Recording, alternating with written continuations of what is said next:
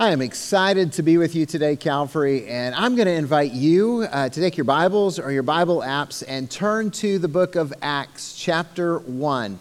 Acts chapter 1. Uh, hey, and by the way, if you don't have a Bible, uh, then uh, we would love to give you one. Uh, here at Calvary, we believe the Bible is the Word of God that tells us what to believe and how to live. And we want everyone to have a Bible and read the Bible because we know if you do that, God's going to change your life. And, and, so it's just an offer we have. If you're watching this and you don't own uh, the Word of God, we'd be glad to send you one, deliver one to you. If you live in Hawaii, I'll personally bring it. Uh, it's just my commitment to the Word of God and to Hawaii. So, anyway, uh, uh, go ahead and find Acts chapter 1. Let me tell you a story. Uh, 18 years ago, uh, I took my first sabbatical as pastor of Calvary. Uh, I'd been at the church for 10 years. Uh, Calvary had grown from like 100 people to over 500, and things were going good, but I was tired. Really, I was burned out. I just didn't uh, know what the term was at the time. And, uh, and thankfully, the church gave me a, a month off to rest, to enjoy my family, and just to reconnect with God. And the focal point of that month off was a week that I spent uh, in solitude. I, I, went up to a cabin in the mountains. It was just me and my Bible, and I met God there. And I wanted God to restore my soul, and, and I wanted desperately to hear from Him. And I did. And I did. It was a great, uh, it was a great month off. It was a great week uh, where I, I just met God, and God just uh, renewed my spirit and, and gave me the strength to, to continue doing ministry and joy and, and kind of reset life. But, but I heard from Him, and uh, can I just tell you, it wasn't what I wanted to hear. It really wasn't. I mean, I was, I was hoping to hear, you know, from God about what the future was going to be and what He wanted uh, Calvary to become. And the overriding message that I heard from God that first week was wait. Wait. You know, like, be still and know that I am God. Wait. It, it, was, you know, those who wait on the Lord will renew their strength. They will rise up uh, on wings like eagles. They will run and not grow weary. They will walk and not faint. It was wait, and I was not thrilled, but I knew that was exactly what God was telling me to do. And I came back from the sabbatical and I shared with some leaders, here's what God laid on my heart. And some of them actually kind of ridiculed me for it. Like, that's not really leadership. Uh, and and I didn't know what God was going to do, but I knew that God was telling me to wait. Well, God demonstrated his power during that, that next season while I was waiting. God demonstrated his power by removing uh, cancerous leadership from our church. It was the school administrator who was embezzling money and trying to divide the church. God preserved unity in Calvary, and he prepared Calvary to be the church that we are today. God was doing that while I was waiting. You see, there is grace to be found in waiting well. Let me say that again. There is grace to be found in waiting well. Uh, we as a nation, as a community, as a congregation, we're in a period of waiting. We, we all know that. We all feel that. We're, we're kind of waiting for what's next with the virus. What's going to happen? What's the, what, what are the governments going to decide? What are we going to do about schools? What are we going to do about the economy? What are we going to do about masks? All this is waiting. What is opening? What is closing?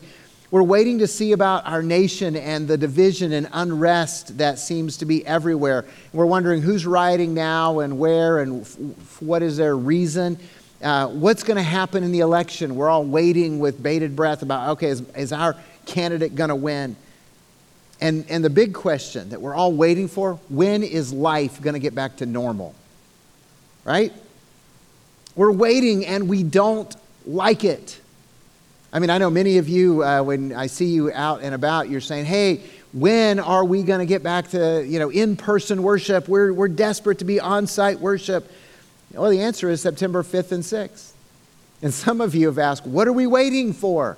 Uh, if you still wonder about that, uh, please check out the, the video we made and sent out this week, kind of an update about waiting uh, and about the restart and relaunch of on site worship uh, here at Sweetwater. So we're waiting and we don't like it, but there is grace to be found in waiting well. Uh, that brings us to our passage today. It's a story of waiting well. Uh, and it's a passage that, honestly, in 28 years of being the pastor of Calvary, I've never preached on or taught on this passage before. Uh, and so I'm kind of excited about this. It, th- th- let me give you the setting. This is uh, after the resurrection of Jesus, and uh, it's after the ascension of Jesus. He's kind of given his, his uh, last words to the apostles. He was ascended to heaven. The angel said, You know, Jesus is going to come back the same way. And that's where we pick up. Uh, I'm going to pick up in verse 14 of Acts chapter 1. Verses uh, 11 and 12, or 12 and 13 kind of say the apostles got together. Uh, they, that names the 11 apostles that are left. And it says this All these, uh, these apostles, with one accord, were devoting themselves to prayer, together with the women and Mary, the mother of Jesus, and his brothers. In those days, Peter stood up among the brothers, the company of persons, in all was about 120, and said, Brothers, the scripture had to be fulfilled, which the Holy Spirit spoke beforehand by the mouth of David concerning Judas, who became a guide to those who arrested Jesus. For Judas was numbered among us and was allotted his share in this ministry. Now, this man acquired a field with the reward of the wickedness, and falling headlong, he burst open in the middle, and all of his bowels gushed out It's kind of gross, isn't it? But he died. And it became known to all the inhabitants of Jerusalem, so that the field was called in their own language, Akeldama, that is, field of blood.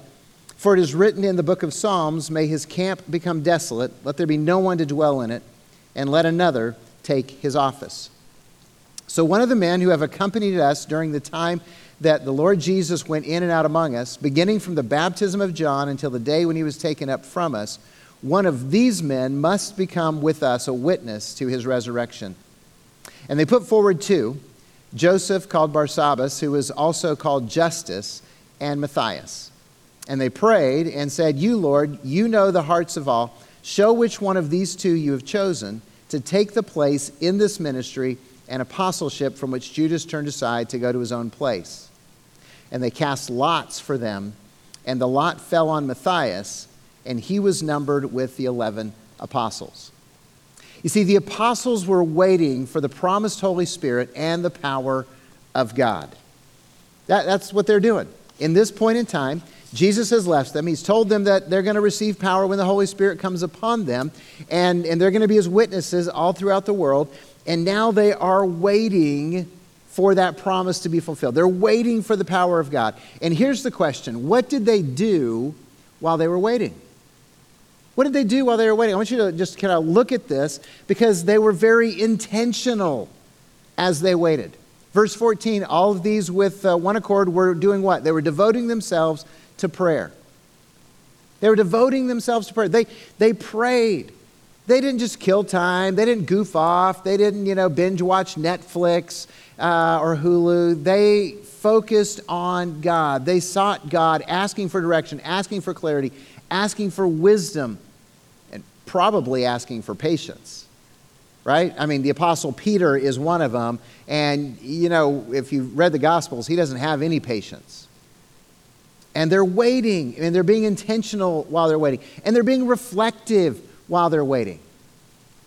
I don't know if you noticed this, but uh, it says in, in verse 16, Peter got up and, and said, Brothers, the scripture had to be fulfilled, which the Holy Spirit spoke beforehand by the mouth of David concerning Judas, who became a guide to those who arrested him. They, they start reflecting on what happened. They said, Hey, here's what took place, here's the events. How did we fail? What did we learn? They, they, were, they were reflective on all these things, trying to make sense out of what happened. And then, of course, they were preparing. They were preparing. Uh, now, this is very practical, but the rest of the passage talks about how, uh, since Judas was gone, they decided to choose a replacement for, for Judas. And, and, I, and I love the story. It's, it's always been kind of one of those awkward little things where they go, okay, we got to replace Judas because there are 12 tribes, there have been 12 apostles. One of us is gone. He's a traitor, he died, but we got to put somebody in his place. And, and, and they were so practical, they narrowed it down to two men that they thought fit the qualifications Justus and Matthias. And then they trusted God to decide. I mean, I don't, I don't know how comfortable I would be with this, but it fit their culture. They cast lots to decide who God wanted, Matthias or Justus, to be one of the 12 apostles. And, and God chose Matthias. Uh, when I get to heaven, I want to hang out with Justus because he didn't create a problem over that. He didn't get upset. He didn't go off complaining and gossiping and whining and creating dissension about not being the 12th apostle. He went, okay, God made his choice. I'm good with that. Isn't that, isn't that just a, a really fascinating kind of moment? He trusted God. But why did they do that? Why did they want to replace that, that, that 12th apostle? They were building infrastructure for the mission. Right? Jesus told them the mission you're going to receive power, the Holy Spirit's going to come upon you, and you're going to be my witnesses all over the world. And they're like, we got to get ready for the mission. We got to replace one of the 12. Uh, now, I, I, share this knowing that there are many people of faith who, uh, who really like to dismiss planning and preparation as being unspiritual. Why can't we just trust God? Why can't we just listen to the Holy Spirit? Why can't we just uh, let God move and lead us and the Spirit lead us and we'll just do that? Uh, look, I, I read the Bible and I know that, that God works powerfully and God works spontaneously and God works surprisingly. But I also know that God works powerfully and spontaneously and surprisingly through prepared people. Let me say that again. God works powerfully and spontaneously and surprisingly through people who are prepared for Him to work. And that's what the apostles were doing. They were getting prepared for God to work. They didn't know what God was going to do, they, they really didn't. Eh, but they knew God was going to do something. And so they were committed to being ready when God started working in their midst. That's what they were doing. While they were waiting, they were getting prepared. They were prepared for God's purpose. They were going to be witnesses of everything they had seen and heard. They were getting prepared for God's power. They were surrendered to the leadership of Jesus. They would do whatever God asked them to do. And by the way, God asked them to suffer. God asked them to endure hardship and pain. They were surrendered. They were prepared for God's people. Look, they were in the midst of Jerusalem and they knew that they were surrounded by thousands of people who were desperate for the hope of the gospel, that, that there is forgiveness and eternal life in Jesus Christ. So they were waiting. They were waiting intentionally. They were waiting, you know, reflecting. They were waiting, preparing. And, and Calvary, I want you to know that we are waiting. We are waiting. I mean, like you, we want normalcy. Okay, I just confess. Uh, I, I want things to go back to normal. Uh, I want on site worship. I, I want to you know, get to the next, whatever it's going to be, instead of just playing this game of you know, what's going on this week kind of thing. Uh, but, but we want normalcy, we want clarity. Like you, uh, we're waiting for the power of God to be revealed in amazing ways. Let me say it again. We are waiting for the power of God to be revealed in amazing ways. And by the way, we're accustomed to the life changing power of God being expressed here at Calvary. We're used to seeing miracles happen, we're, we're used to hearing amazing stories of redemption and restoration. Uh, I don't know if you're aware of this or not, but we've seen almost 120 baptisms since the coronavirus shutdown started. Almost 120 people have said, I choose Jesus to be my Savior. I want to proclaim Him to the world. I'm an unashamed follower of Jesus, and I am declaring my uh, love for Jesus in the act of baptism. By the way, if you want to get baptized, we'd be happy to help you obey Jesus. It's what we do. And, and, if you're a follower of Jesus and you've never been baptized, let us know, and we'll be glad to set up a time to baptize you here in our facility. We'll videotape it for the church to enjoy. You can schedule it for when we reopen in September, or hey, you can just simply say, I want to get baptized in the lake, and we'll meet you down there and we'll make it happen. Because we want to see you take that step of obedience as well. But see, we're, we're, we're seeing a demonstration of God's power in our midst right now but I believe God wants to do even greater things. I believe God wants to do amazing things in our midst. Uh, last year, we set a goal of, of reaching 4,000 people with the gospel in Lake Havasu City and Parker uh, by the year 2027. 4,000 people. Uh, and, uh, and here's the thing I know that God could do that tomorrow. I know that God could do that tomorrow, but we're getting ready for God to do a work in the next seven years of just seeing amazing things happen. So we are waiting. And right now, we're waiting intentionally. We're praying. I mean, a little over a week ago, we had a 24 hour uh, uh, time of prayer here at Sweetwater campus and virtually all over America. And hundreds were praying and seeking God and asking God to intervene on behalf of the congregation and the community and the nation. We're being intentional about praying. Uh, we're intentional about contacting. We've been reaching out to, to everybody who's connected with Calvary. And if we haven't reached out to you, it's because we don't have your information. So please, you know, go to our website and give us your information so we can consider you part of the Calvary family as well. And and we're being intentional about learning. I mean, everything's new, right? And so we've been we've been going to school again. That's what it feels like. I've been going taking webinars and reading, and, and, and we're getting consulting and just all this stuff that's that's teaching us. So we're trying to get ready for for next. And of course, we've been reflecting. During this time uh, when everything seems to stop, we've been evaluating what's been working, what's been good, what hasn't been. Uh, and it's been kind of painful and kind of exciting because we want to make things better. And of course, we're preparing. We're preparing because Calvary Online is here to stay. And, and we've had to upgrade equipment, and we're looking for people uh, to help lead it, but we want to make it stronger and healthier, we want to see it grow. So we're trying to build an infrastructure for the mission of God so he can do amazing things through our online ministry. In fact, we're looking for leaders. Uh, we're looking for people who can be online service hosts. We're looking for people who can provide tech help.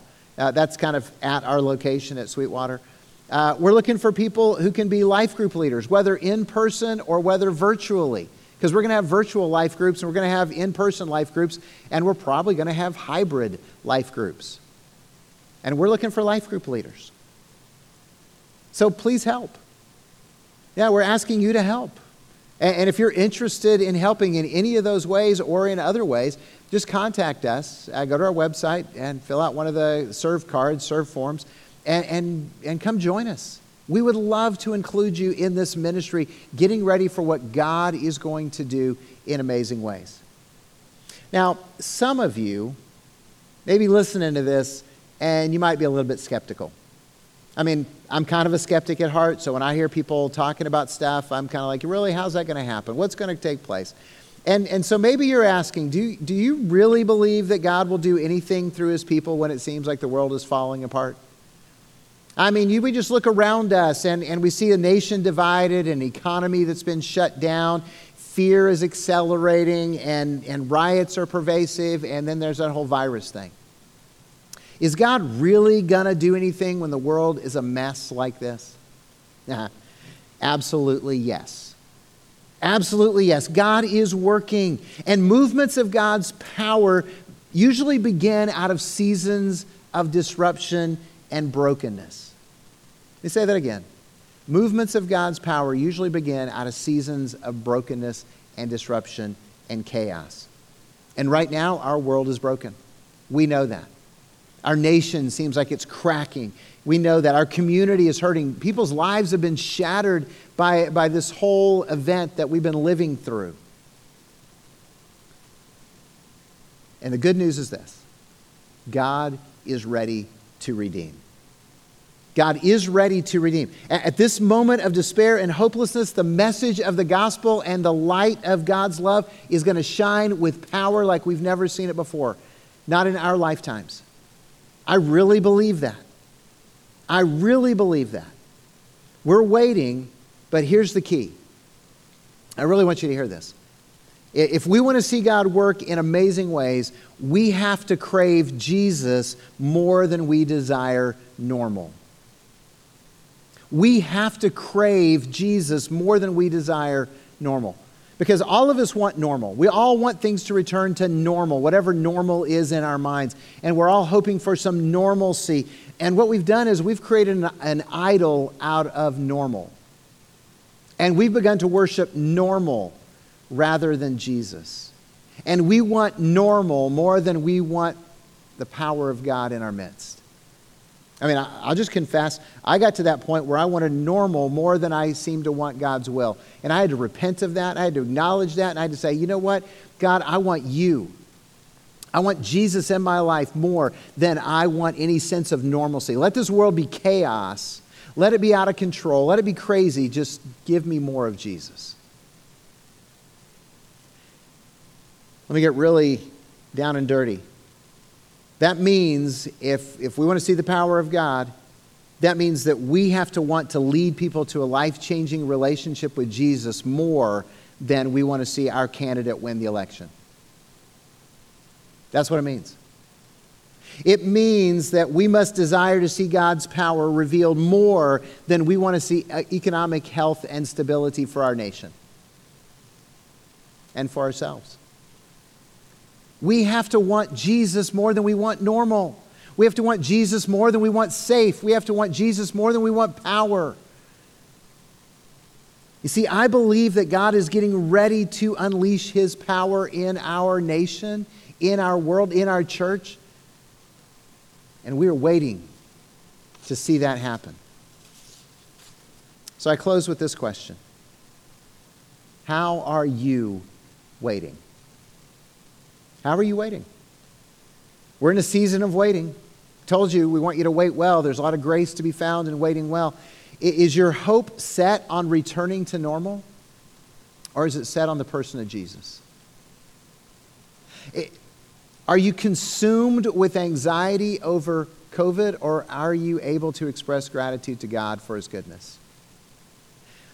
Are you contemplating economic and societal collapse, you know, stocking up on ammo for the coming revolution?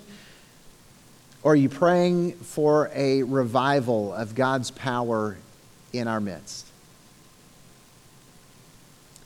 You see, there's a lot of people in our community that are waiting right now in fear and dread. They're terrified about tomorrow. They're worried about getting sick and dying, or their loved ones getting sick and dying. And, and, and this is the world that we're living in right now. There's anger, there's unrest, and we're waiting. If you're a follower of Jesus, if, if you really believe that Jesus is the one and only Son of God and Savior of the world, you actually believe Jesus died on the cross to pay for your sins personally, and you believe that he was raised from the dead, and you've made that commitment to follow Jesus with your life, can I just challenge you to accept God's call to wait in faith? God, God, God, wants you and me to wait in faith. That, that means He wants us to wait for God's power to move in our midst.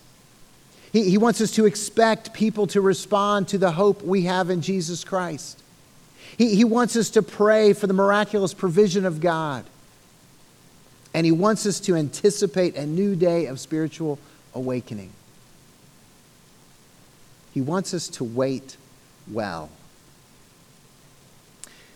So today, what are you waiting for? And how are you waiting? Are you waiting well? Or are you waiting in fear? Are you waiting with hope? Or are you consumed with anger? Do you expect great things from God? Or are you expecting disaster? You see, today, my prayer is that you are waiting well. Will you pray with me? Father, this is your world, and you are in control of it, and we trust you with it. And while the world seems crazy around us, while we're waiting for things to go back to normal, I pray that you would fill us with your spirit. You'd give us an anticipation of, of just the amazing power of God and Father, I pray that you would prepare our hearts and our minds and our church to accomplish your mission in the way that you want to see it accomplished.